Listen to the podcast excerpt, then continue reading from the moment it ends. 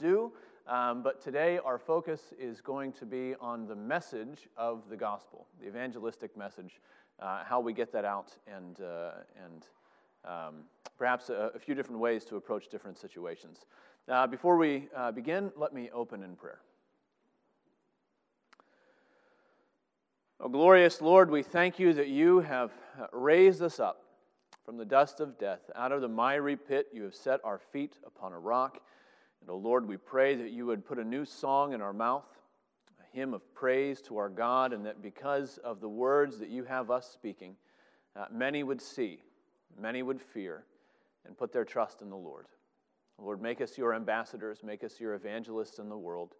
Uh, and through the work that you will do in us, we pray that you would gather in all your elect uh, into one church, one holy body, uh, joined together in Christ. Oh Lord, would you do this, we pray, in Christ's name. Amen. Uh, before we get going too far, I want to, because uh, I'm afraid I'll forget about them at the end, uh, I want to share with you some, uh, some resources. Um, one is a bookmark uh, that I'm going to give everyone, and uh, I found this a couple. Actually, I put this together several years ago when I was working with the youth group. We did a class on evangelism, and part of what we did was we, we had the kids memorizing the Romans Road which is a wonderful way to explain the gospel, to explain our need and the gift of God. And so, uh, for each of the kids, I, I made up a, a, little bookmark. I'm going to hand them out. It might be helpful for you, maybe just to, to throw in your Bible. If you need more, uh, take more. There are more than enough for everybody here. Um, take a few, give them to everybody in your family if you want. Uh, but that's just a resource for you. We're, we're not going to walk through the Romans Road today. Uh, this class isn't about uh, the Romans Road or learning the Romans Road, but I think it is a really helpful way uh, to, uh, to share the gospel and, in, a good outline. And so um, make sure you grab one of those afterwards. I also brought uh, some tracts uh, that I like. Several months ago, I was looking for some good tracts because there are a lot of really bad ones out there. Um, and I went through a lot of really bad ones and, and filtered some. And, uh, and here are four that I think are pretty good. And I'm going to put these on the back table uh, as well and would encourage you to pick one up um, pick up one or two and, and read it. And if you like it, if you think it's good, pass it along to somebody else. If you need more of these, the church can order more of these. We can put these in your hands so that you've got something uh, to share with other people. But uh, the four that I've got one is by Voddie Baucham. Uh, it's called Life's Ultimate Questions. Uh, the other is, uh, is actually uh, from Kevin DeYoung, but it's called The Story. another one, Greg Gilbert, Who is Jesus? And uh, the last one, John MacArthur, the only solution to the greatest problem. And so it, it's just a, all of these are really good examples of ways to, uh, to get the gospel message out there. And so maybe just for your own benefit, just to read and understand and see a few different approaches to the same message. That's what we're talking about today different approaches to the same timeless message. Uh, but maybe this will be helpful for you. And so I'll put them on the back. Make sure you grab one and, uh, and take them and, and give them to somebody else. And again, if you want more, uh, we can get more. All right, uh, on to our class. And we're going to begin as we have with a, uh, a guiding text. So grab your Bible. Uh, I don't have the screen today, so grab your Bible and turn with me to Colossians chapter 4.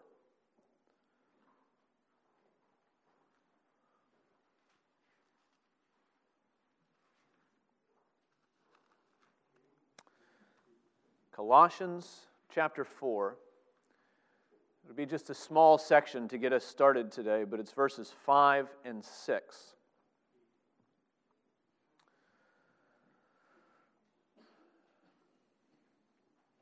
Colossians chapter 4, verses 5 and 6 says this Conduct yourselves wisely toward outsiders, making the best use of the time.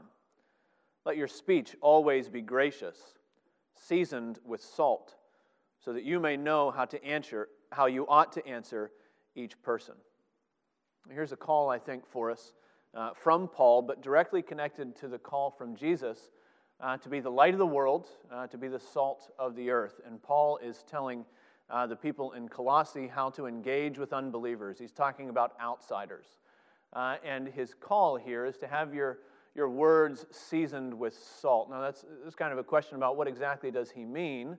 Uh, when you talk about uh, the Sermon on the Mountain, Jesus says, uh, You are the salt of the earth. Generally, um, people take that as, uh, as a preservative. something that's, that's added to keep uh, rot from, from creeping. In, in the age before refrigeration, you would salt everything. You would salt all of your meats so that, so that they wouldn't go bad. And, and there's a sense in which it might be a preservative. But I think here um, in Paul, in Colossians, it's really an attractiveness. You notice that he puts this right alongside gracious words, uh, words that, uh, that are fit to the occasion, words that are, are, uh, are seasoned well, that, that uh, you know, You've all had dishes that don't have enough salt. They're kind of bland. You've had dishes that have too much salt. Uh, when I cook, I tend to have a salt tooth, and, and everything gets a little more salty than it should. Um, but there's that happy balance uh, that is, it makes the whole dish appetizing. It makes you want to eat more of it. Uh, and it, it, actually increases your desire for the food that you're eating. And I think this is the idea that Paul has here. Uh, the gospel itself is is offensive enough to unbelievers. And we've seen that, and we've talked about that a little bit. Uh, but what we need to do is, is try to strip away in our presentation of it when we're interacting with unbelievers. We want to strip away any unattractiveness that may come because of the way that we present it. Um, we don't want to change the gospel message. We, we don't want to dress it up in things that ought not to be there, uh, but we want to present it uh, tactfully in different situations uh, so that it can have that attractive sort of nature, so that others will be drawn in, so that they'll want to hear more. Um, I heard a, a, pastor recently talking about uh, an old documentary uh, about uh, Jim and Tammy Faye Bakker. Many of you will remember those names. Um, but in this documentary, Tammy Faye Bakker, who was famous for having just a face full of makeup, uh, the documentary uh, was examining her as she was, well, interviewing her as she was she was going through her morning routine, and, and the documentarian asked her about uh, how much time she spent on her face and, and her beauty regimen and all these other things. And then she talked about that, but then she said how important it was because her husband had never seen her face without makeup, Which is just you know mind boggling. Uh, but what we don't want to do with the gospel, how we make it attractive, is not just to dress it up uh, in cosmetics so that nobody can see the real thing. Uh, the gospel is beautiful enough without all of those external dressings, without all that other stuff that we put on there. But it, we need to know how to handle the word rightly. Not to dress it up, not to cover it with cosmetics and slather a, a bunch of stuff on it to cover it, but, but to get it out there and get it out there in a way that others will see and hear and will be drawn into it. Chris, were you going to add to the conversation?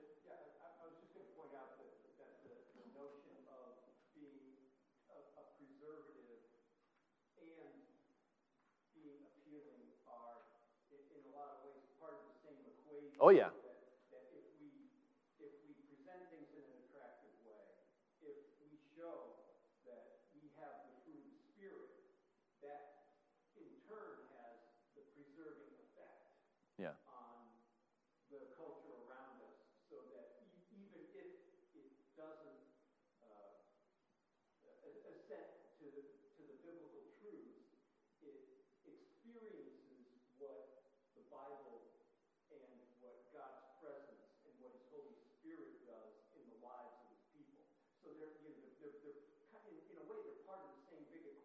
Yeah. You know, when, when Christians get out there and, and you know, they, they flame other people or, you know, you've had enough, it's time to really unload, it, it really doesn't serve the purposes of God. Yeah. The way the Apostle Paul is encouraging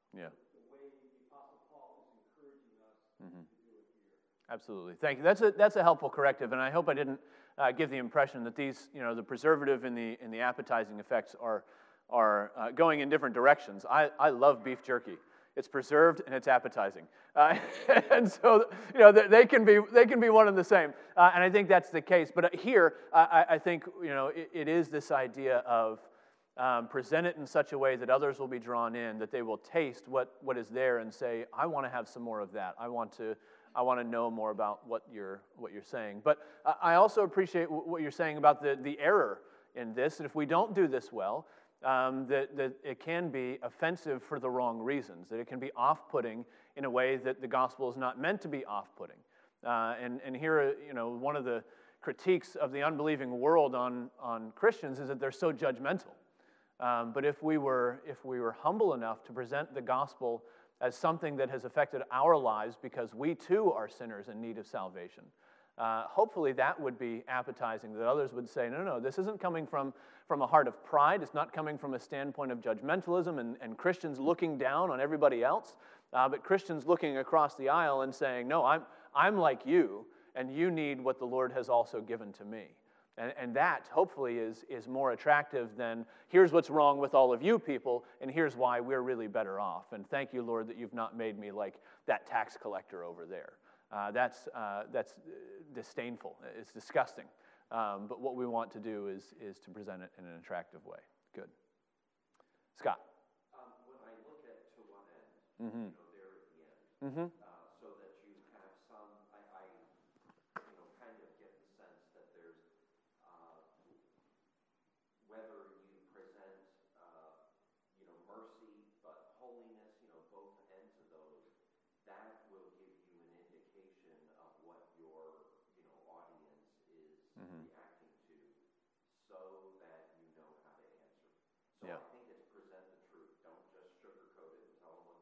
Nope.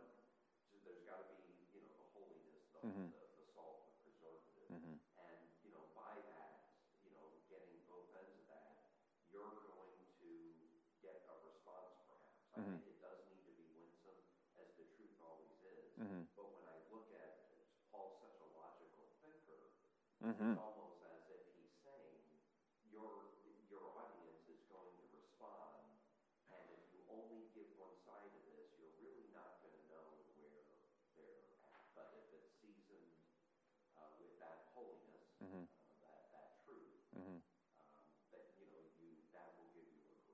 Right, absolutely. Yeah, yeah, yeah, I, I like that. Uh, and, to, and to use this metaphor, this, this culinary sort of thing, um, you know when a dish is properly seasoned, when, when the salt doesn't make you notice the salt, but it makes you notice all the other flavors that are in the dish. Um, and I think you know, this is part of what he's giving us that uh, there are elements of the gospel message, and we want to have a biblical balance on each of those elements. Um, a question came up two weeks ago about a certain tele-evangelist, um, and we'll put evangelist in air quotes, and I, I, had kind of a harsh reaction. But part of the question that we need to ask is, well, what exactly is the gospel message, and how do we know if someone is preaching the gospel or not preaching the gospel? Uh, do we have those essential elements that ought to be there at all times when the gospel is preached, or are we missing something really potentially big? Um, and, uh, and when our, our words are seasoned with salt, everything melds together in, in one delicious presentation, in a sense. Um, and, you, and you see all the things, you don't see uh, the presentation itself. And that's what, uh, that's what we're hoping to do. Uh, when we present the gospel to someone else, that, that they're not amazed by us. Wow, you really have read your Bible. You know way more than I could ever know about these things. And so you're going to become my new guru. No, no, no. We, we want them to go uh, just right past us into the scriptures and to Christ who is presented in the scriptures. We want them to look beyond uh, who we are and what we're presenting, but we want them to look to Christ uh, who invites them to come, who calls them uh, to come and, uh, and trust in Him and have life. Yeah. John. This is great. I haven't even gotten into my material yet today. We're definitely not going to get done. John. No, no, no, that's good.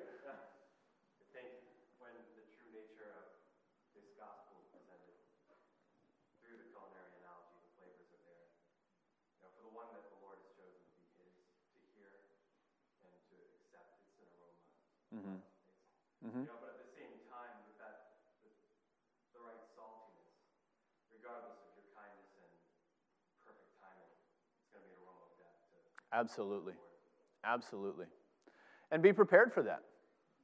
Um, you know, you're using exactly the, the language of Second Corinthians, uh, where Paul says, For we are the aroma of Christ. To some, the smell of life to life for those who are being saved. To others, the smell of death to death.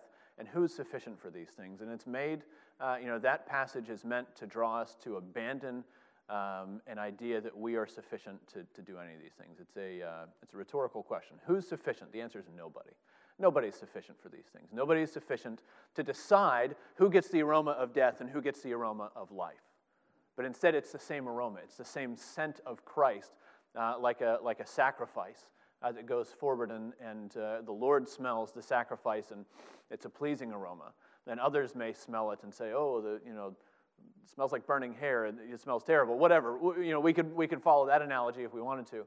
Um, but the idea is that we are called to be faithful in the presentation, and the Lord will do with it what He chooses. But again, we need to be faithful in the presentation. Uh, Paul says that the gospel is the power of God for salvation, and the Bible tells us that the Lord will not let his word return to him void. But we need to make sure that we're actually presenting the gospel and not something that we think is the gospel, and not, uh, not something that we've made up that sounds good to us and will draw in other people. Um, and so we, we, need to be really uh, careful here with what is the message. And this is why we're spending time today asking what is the message of the gospel. Good. And we're going to, uh, to change gears a little bit, uh, and we're going to go into crowdsourcing mode um, and, and uh, let you interact and maybe teach us. So I have, um, I have a good friend in our presbytery. Part of our presbytery meetings, what we do uh, when the churches come together and all the elders are there, we examine men for ministry. Uh, so, new, new teachers, new pastors coming into our, our presbytery who are pastoring in churches or doing church planting, whatever, uh, men who are coming through seminary and being licensed. Um, but we have an examination on the floor of presbytery, and we get to ask all sorts of challenging questions and play stump the chump with the guy that's standing up there. Um, but one of the best questions I've heard in recent years, and, uh, and my friend used to ask this every time we were uh, at presbytery, and of every candidate who came up he would ask them, uh, What is a passage of Scripture that you have memorized that you could use to explain the gospel to someone who doesn't know? He would say, What is a passage of Scripture that you have memorized? One place, not drawing from five different uh, systematic texts to, to put them together. We'll talk about that in a little bit. Uh, but one place that you would go to explain the gospel to somebody that doesn't know it. Now, you, you aren't being examined. And so let's get rid of the, the memorized portion. Um, but maybe one that you know uh, offhand, you know the reference, and we can all turn there and look at it together. I, I want to hear uh, what are some scriptures that we can turn to that, that give us this biblical balance that we're talking about, that maybe it's not losing this element or that element, but has it all there.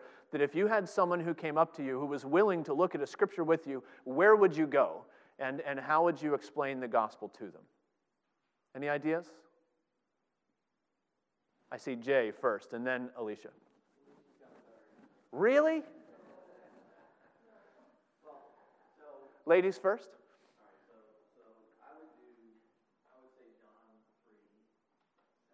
17, not 16. So remind us, remind us of. Yeah, I, I want to know why. Because everyone knows this John 3.16, it shows up in baseball games. People have heard it before. Yep.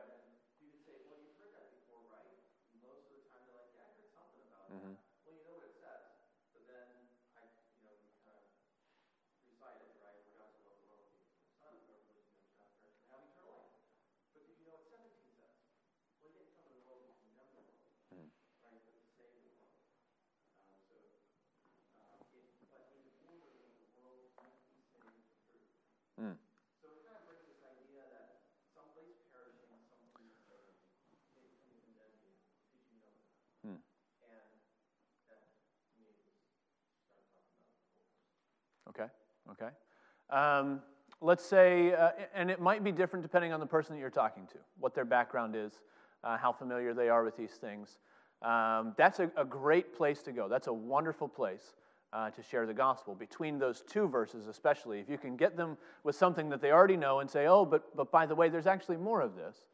Um, so, is there anything that, as we're thinking about this biblical balance and this, this uh, appealing approach, is there anything that that is missing um, that maybe just needs, uh, not that the fault of that text, I'm, I'm not saying, you know, is there something wrong with that text?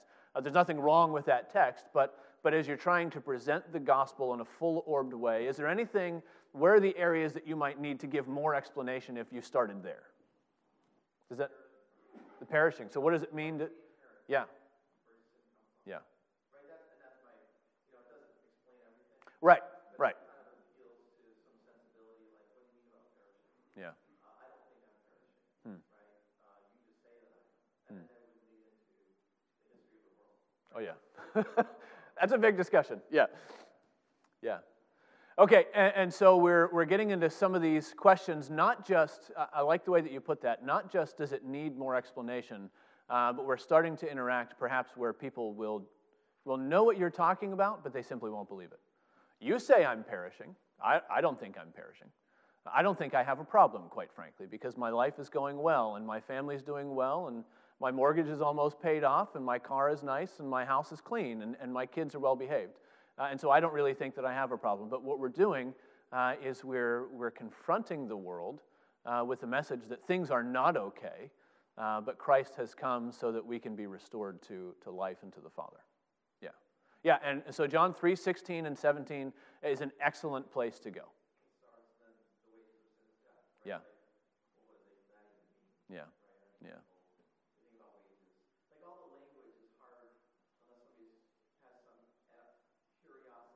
Yeah. Yeah. Yeah.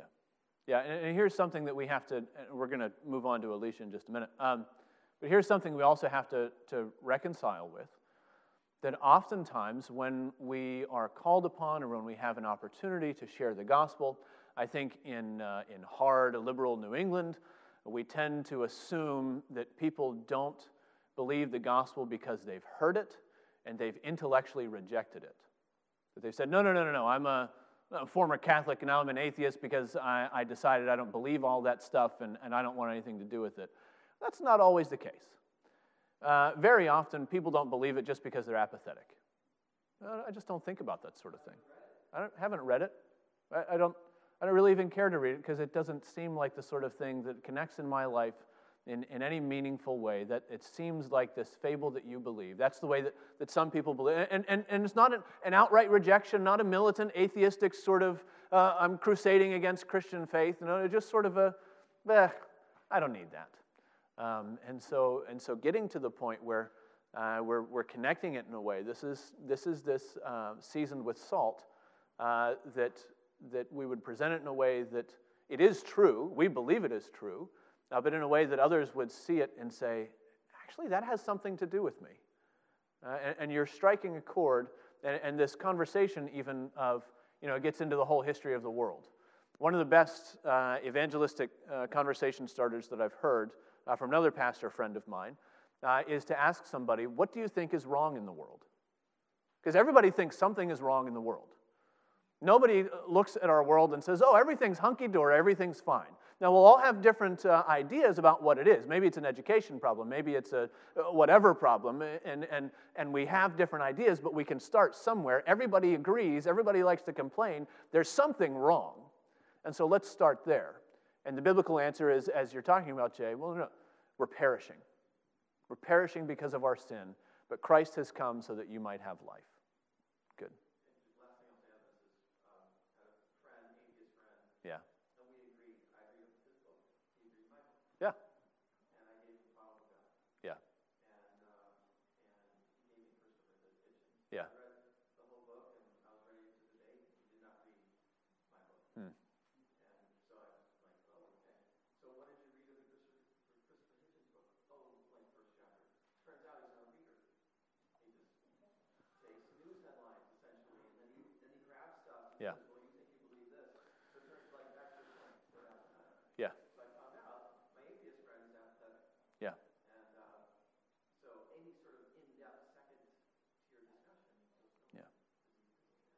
We are in the age of pop atheism, railing against pop Christianity. Uh, and there is, there is very little relentless pursuit of the truth. Uh, but when you're able to sit down, I, I, love what you're talking about here. This is, a, this is a personal conversation where you're challenging this person. And you're saying, well, well what have you read? What exposure do you have? Uh, and, and, pop atheism will make all of these claims about Christianity, and, and well, have you read it? Have you actually sat down and read the scriptures? And very often, uh, there are many people that have. They've, they've read the scriptures cover to cover and they've rejected it, and, and their hearts are hardened, and, and that happens. But there are a lot more other people who I've heard somebody. I, I like this, this news blurb, I like this soundbite. And that got me going, and so I don't want anything to do with this other thing, even though I've never really examined it. Now, that's a, that's a sword that cuts in two ways, because they will come to you and say, But have you examined it? Well, okay, let's be willing to examine, because we believe that God's truth is true, uh, and, and we're not afraid to examine some of these questions and to interact with others. Okay, we're way off topic. Alicia, uh, how, where would you go? Uh, what scripture would you use to uh, communicate the gospel to somebody who doesn't yet know it?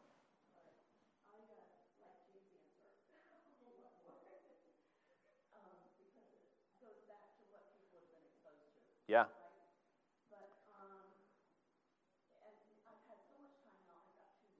Oh, good, good.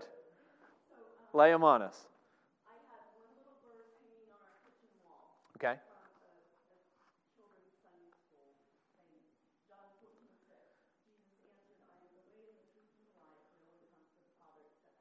Okay.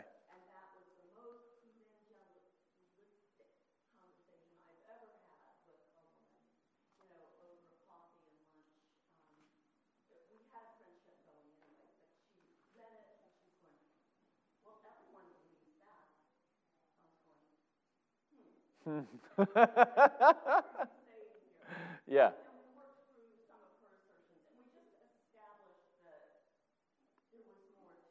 Right.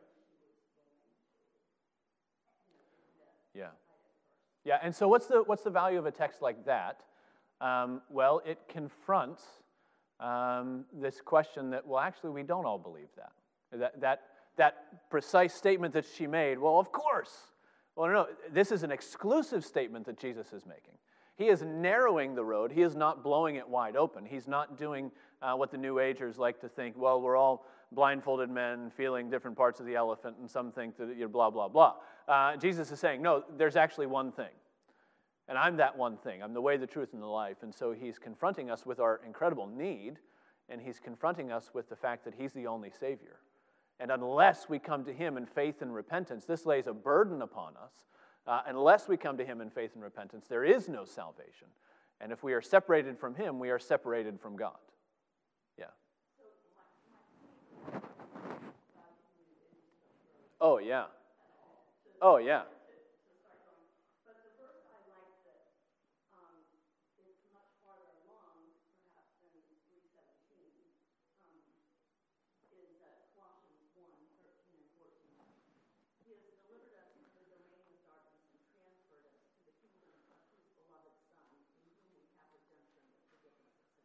Oh, yeah.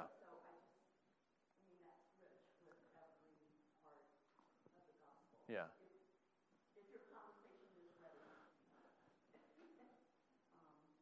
Yeah.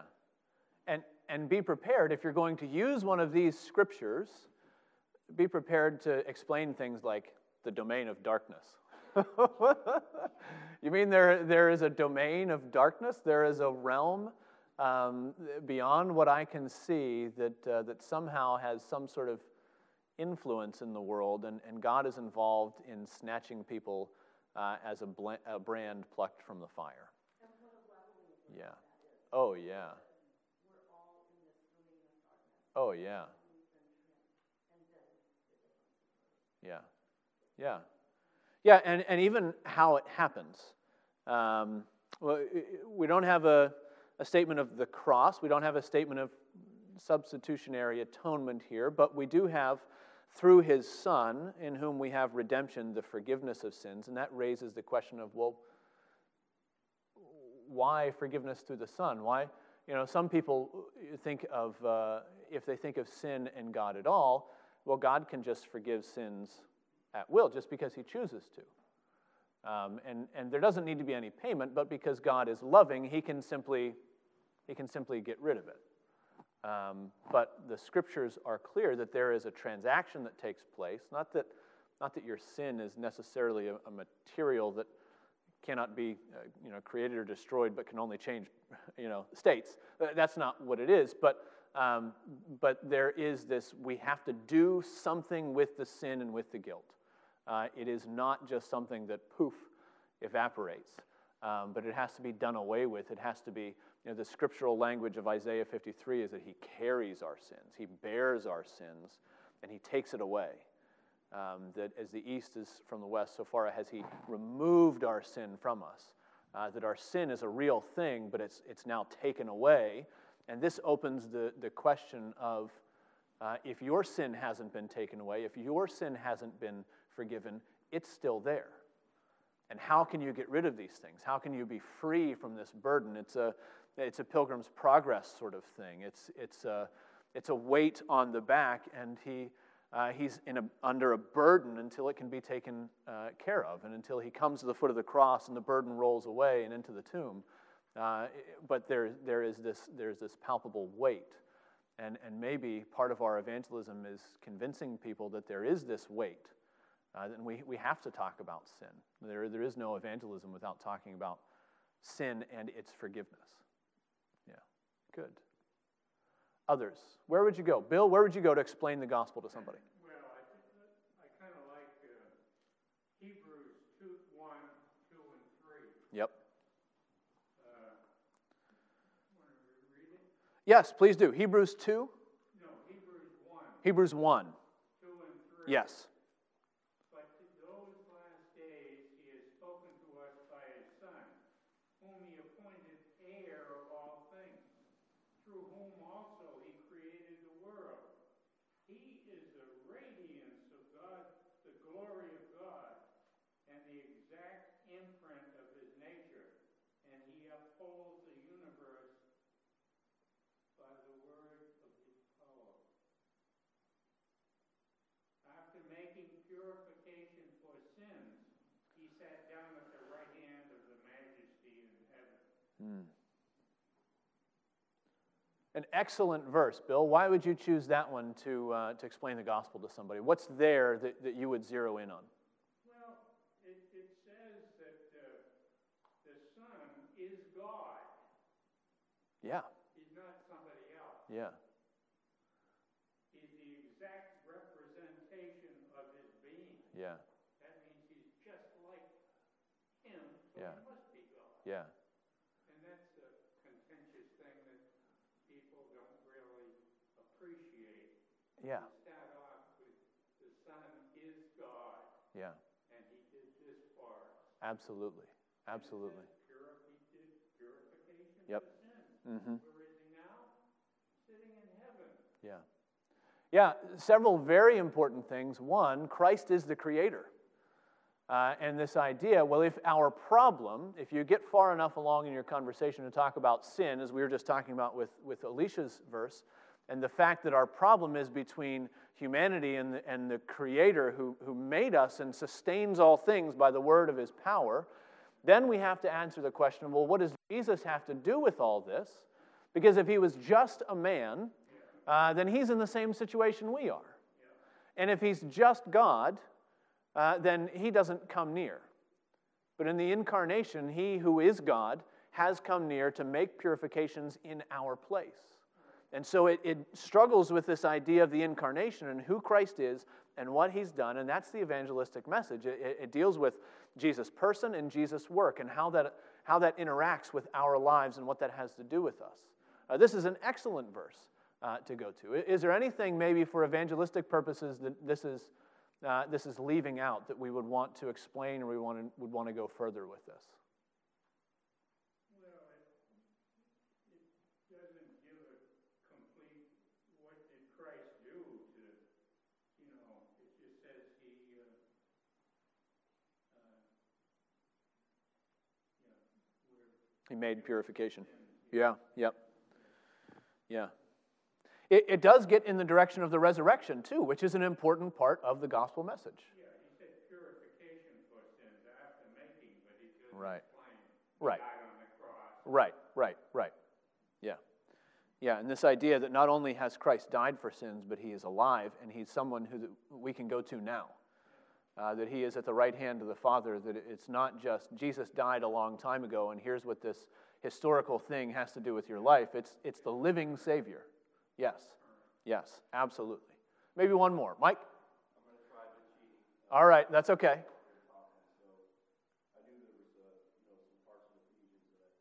Oh, yeah.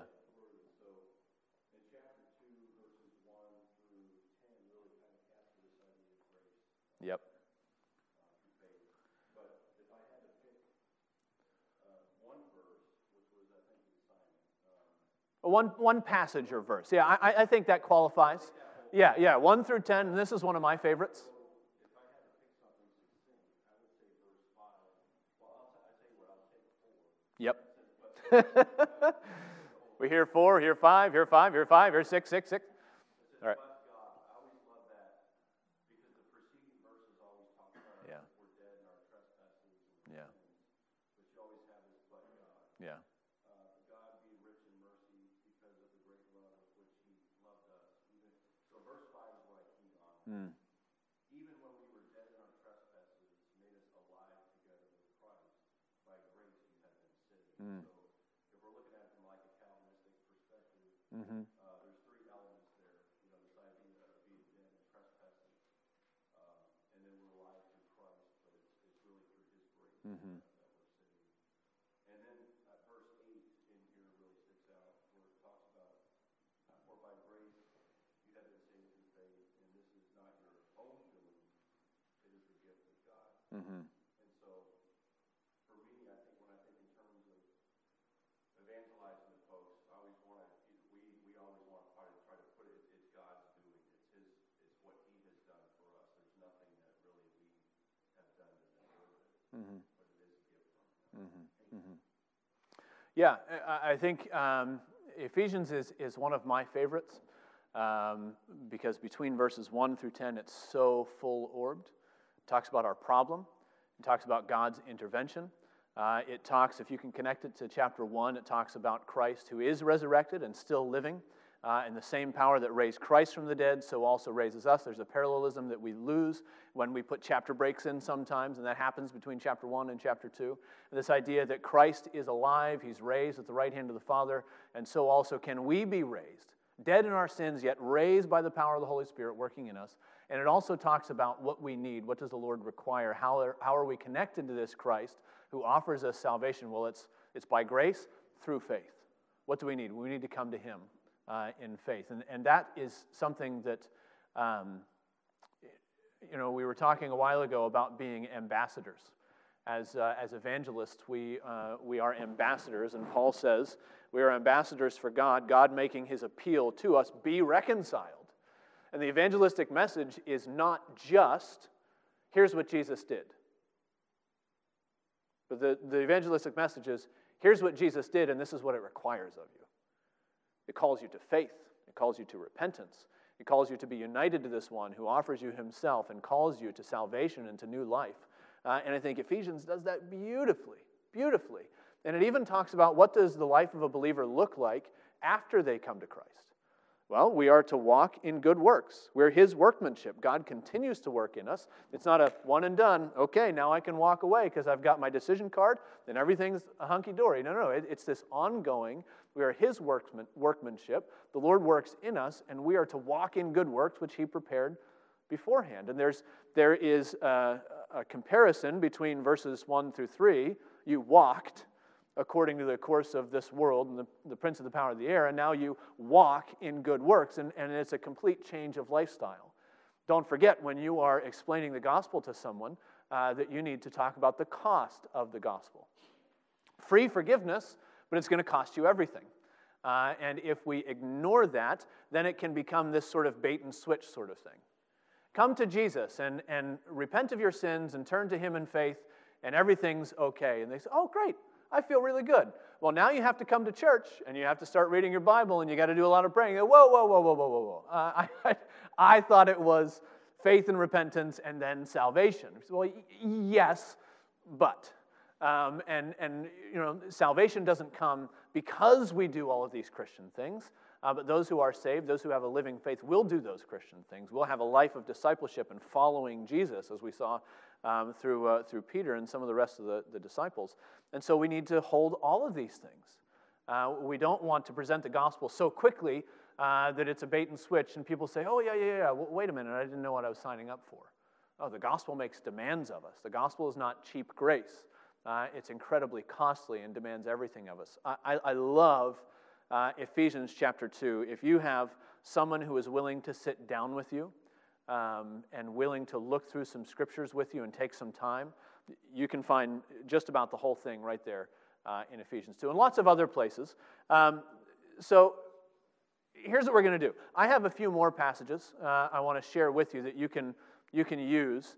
Uh, but I also want to review uh, J.I. Packer's systematic approach to this because I think it's really, really good. And I think uh, perhaps the best thing to do is just to whet your appetites for J.I. Packer and to say, go and read it on your own because it's, it's well worth the time invested. It won't take you very long. Um, and so we'll, we'll skip over a, a lot of uh, J.I. Packer. But we want to look at some more of these passages uh, because as we read these passages, as we perhaps memorize these passages, uh, not only do they prepare us uh, to share the gospel with somebody else, but it also it increases our love for Christ. It grows us in worship. It, it increases our zeal in our hearts to be evangelists because the more we hear the gospel, the, the, the Lord doesn't allow his word to return void, and that even speaks of believers. And he works it further into your heart. And the more that you, you meditate and you steep in these things, the more work he does in your heart, and he makes you want to go out and share it. So let's, let's look at a few more of uh, these verses together. Uh, one of the best places to go, uh, 1 Corinthians 15, uh, the beginning verses. Paul says, Now I would remind you, brothers, of the gospel I preached to you. Now, here's what's really good about 1 Corinthians 15 that Paul basically says, Here's the gospel. this is it. This is a summary. I would remind you, uh, brothers, of the gospel I preached to you, which you received, in which you stand, and by which you are being saved, if you hold fast to the word that I preached to you unless you believed in vain. For I delivered to you as of first importance what I also received that Christ died for our sins in accordance with the Scriptures, that he was buried, that he was raised on the third day in accordance with the Scriptures. And then he goes on to talk about Christ's uh, appearance to, uh, to Cephas and the other apostles and more than 500 brothers at one time, many of whom are still alive. Uh, thank you very much if you want to go back and check with them. That's, that's the implication there. Um, and, and, so, what do we see in, in this passage? Uh, well, we see that, that Paul uh, connects salvation uh, to doctrinal assent. And let's not forget that. Uh, that. That in order to be saved, one needs to believe that Christ has done certain things. It's not all that you have to believe, not just that things are factual, but you have to trust in the Christ who has done these things, that he died. Why? Well, for sins uh, and he was buried. He was really actually dead in the ground, and then he was really resurrected according to the scriptures, that all of it was foretold, that this was something that the Lord said he was going to do from ages before. And he's talking about uh, this gospel that was preached. He says, You've received it, you stand in it, and you're being saved by it so long as you hold fast to it. And so there is this idea that, that uh, we need to proclaim uh, the reality of all of these things. Not just that it's some metaphor that changes your life, uh, that teaches you to walk in a new way. It's not just a metaphorical salvation, it's a real salvation uh, through a real historical Savior. And that's a really, really uh, important part of, of communicating the gospel. Uh, one of the other ones, um, Jay, you, you brought up, I think, um, or maybe you brought up Romans 3, but Romans 6 23 is another good one. Uh, For the wages of sin is death but the free gift of God is eternal life in Christ Jesus our Lord. That's a great, compact, powerful summary, one to have just on your lips, ready for a, for a time when the Lord may, uh, may open the door. What is good about that passage that we can use in evangelism? Jay? Was that a hand?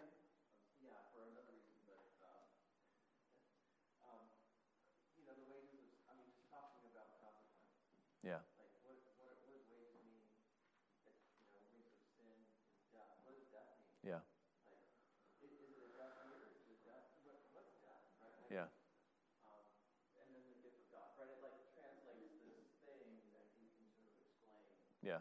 Um, and, and again, I, I, I, it feels like many times people think it's our own opinion of what it is. Yeah. So having these scriptures is like, well, I trust these scriptures. These scriptures are things that have shown me, uh, and I, that's what that's what I get. Mm-hmm. Yeah. Yeah. have you ever read it? And, and what if you just spent, you know, give me 45 minutes and you read John? That kind of thing. It's, it's, the scripture that, that teaches us, right? And his spirit will work through but I want to bring up one other thing real quick from Mr. Kerr online. Oh, my. Oh, my. Are you telling me my dad is watching at home and he's uh, commenting? Great. Thanks, Dad.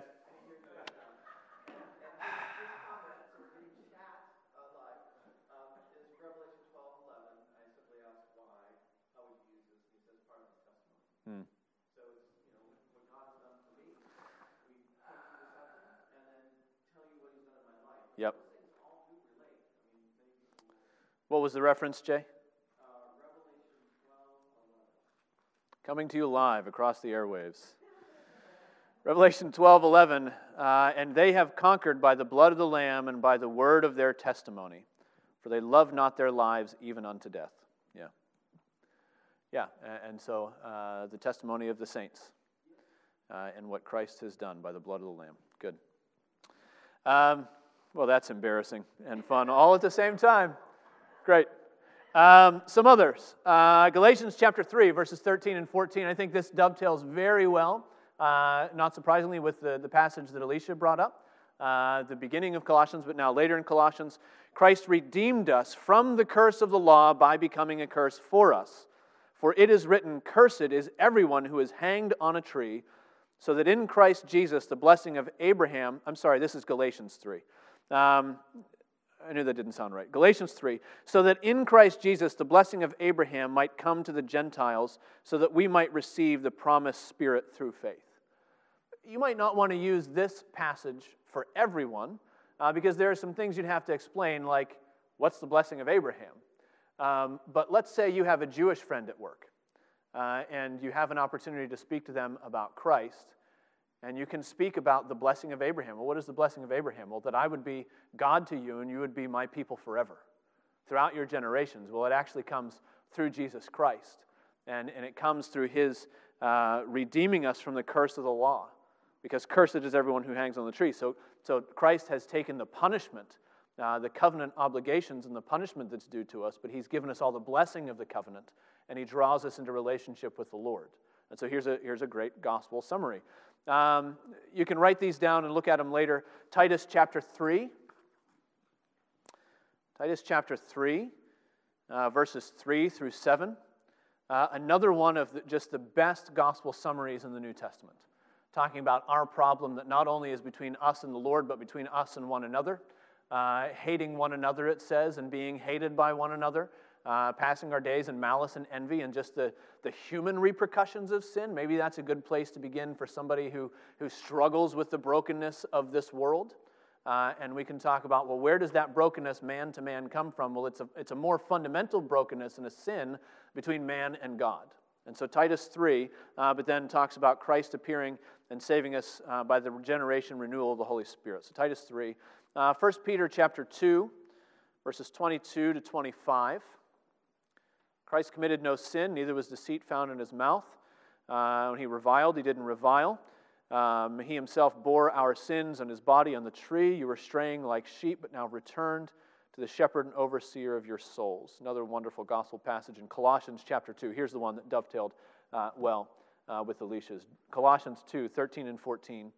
You who were dead in your trespasses and the uncircumcision of your flesh, God made alive together with him having forgiven us all our trespasses by canceling the record of debt that stood against us with its legal demands, and this he set aside, nailing it to the cross. And so here's a focus on what Christ has done, and it gets us into the direction of, well, what was the crucifixion all about anyway? The popular opinion of Jesus that he was just some great teacher, it's a travesty that he should be killed after only three years of ministry. A travesty that one who was so gifted and so eloquent and so beloved by the populace should be killed by the establishment. And it becomes this sort of parable for why you shouldn't speak out against the religious establishment and what sort of happens with people who, who get too big for their britches, in a sense. But that's not the idea. It's not a travesty that Christ uh, was crucified, it was the whole point for his coming. He told us that he came to lay down his life as a ransom for many that nobody took it from him, but he laid it down of his own accord. This is just this is the gospel message. And so what we're talking about here is uh, just some of the, the passages that we have um, that we can go to, that we can, uh, we can share the gospel quickly. Now, uh, truth be told, we could go on. Uh, you have other passages that you could think of, and I could probably come up with a few more if pressed.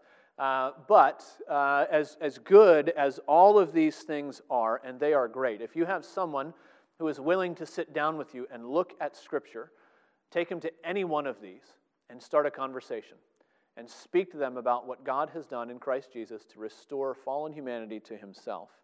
Um, but it's also helpful for us to have a working outline of the gospel message. Not because we can do better than the biblical text, not because uh, we can somehow improve on what we see, but in most of these texts, they were written to specific situations to specific people. And they have specific application that we can apply to ourselves. But what we began with was Paul telling us, know how you ought to answer each person. And so maybe your approach is to have a lot of these things ready and to know which of these passages will apply best to the person that I'm speaking to now. That's part of knowing how you ought to answer each person. Uh, but I think it's also important to understand that we are uh, made in God's image, and so we're, we're systematic in our thinking generally.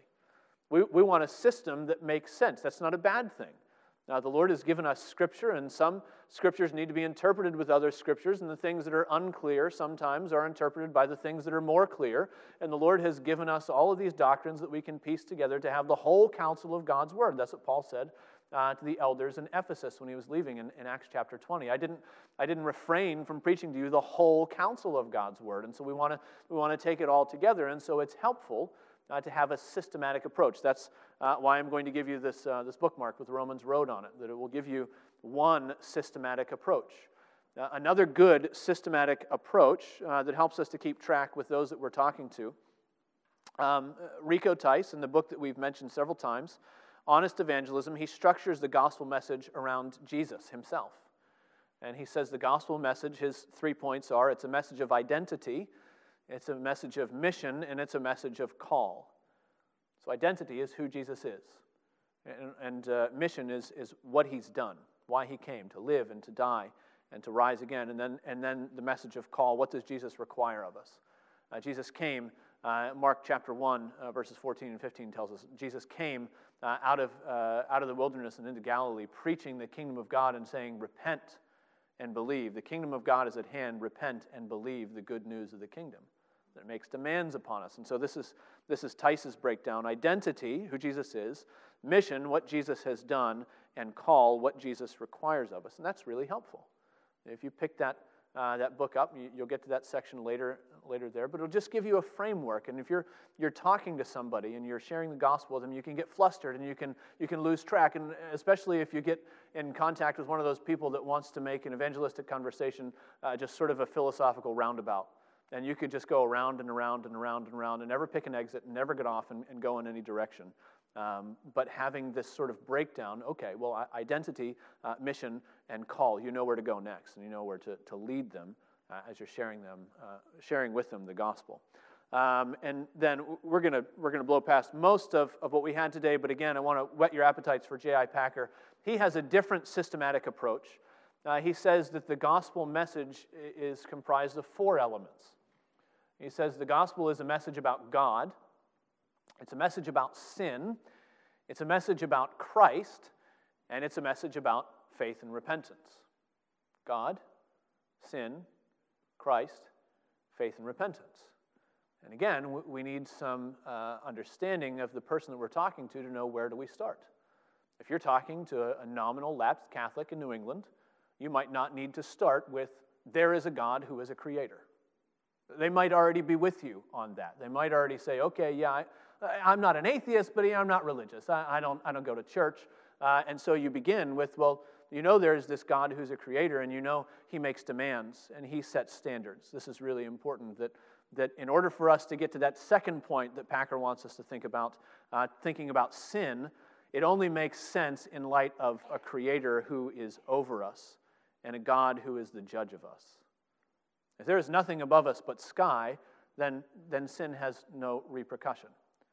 Um, that's the second element, and it connects really well with the first one uh, what we need to know about sin and its consequences. Uh, here, I think, is maybe in our culture where, uh, where we need to do the most work.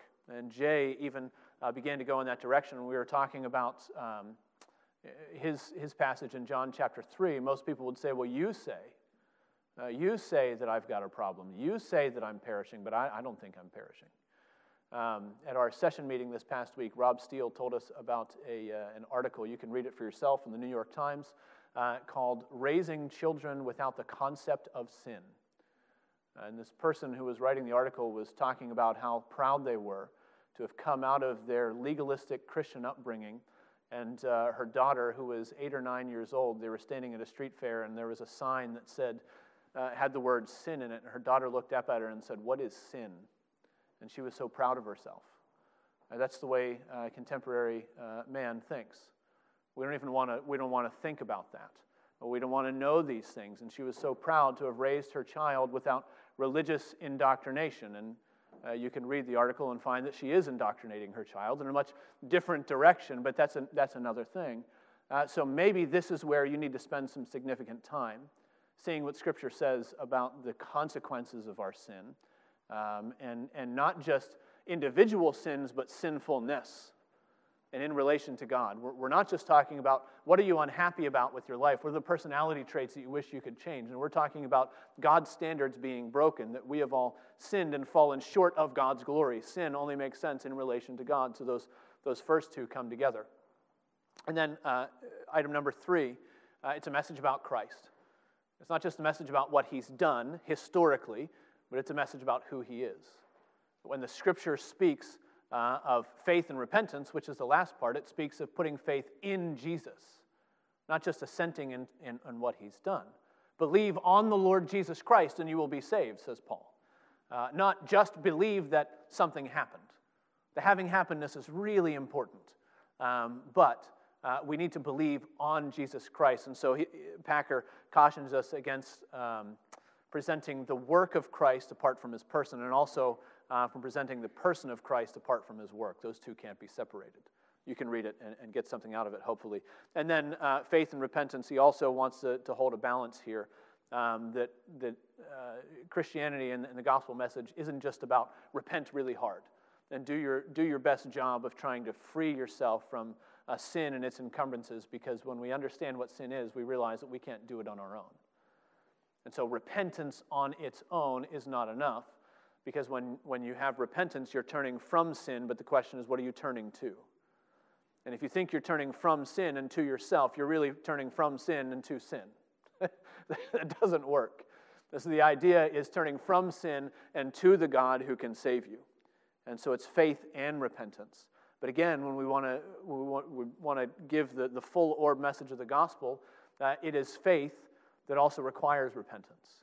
It's not easy believism, as some would call it, or, or a cheap grace. Uh, that if you turn to the Lord Jesus Christ, you do so at the cost of leaving behind all of your, uh, your former way of living, of putting to death uh, the sinful man that is, that is within. And so we want to have this, this full orbed understanding. So I commend to you uh, Packer's Evangelism, the Sovereignty of God. Every household should have it. It's really good uh, for lots of different reasons. Uh, but that is going to conclude our uh, study on evangelism. Uh, we've gone over again. Next week, we are going to begin a study on the minor prophets. Still deciding which ones. Uh, but we're going to take snapshots from some of the different minor prophets and walk through the biblical history uh, that they were writing into and, and the people they were speaking to and prophesying to. Uh, so that is the way forward for us. Uh, but I'll put some of these resources on the back table. Uh, grab a bookmark, grab some tracks, take them, read them, share them with somebody else, uh, and may the Lord make us all evangelists. Let's pray together. Oh, gracious Lord and God, we thank you for the gospel message. We thank you for the testimony of the saints by the blood of Christ.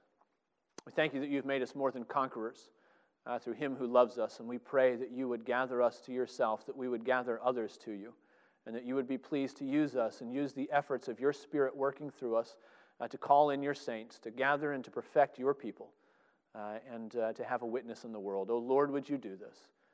Enlarge our hearts, and we will run after you in evangelism, we pray. In Jesus' name, amen.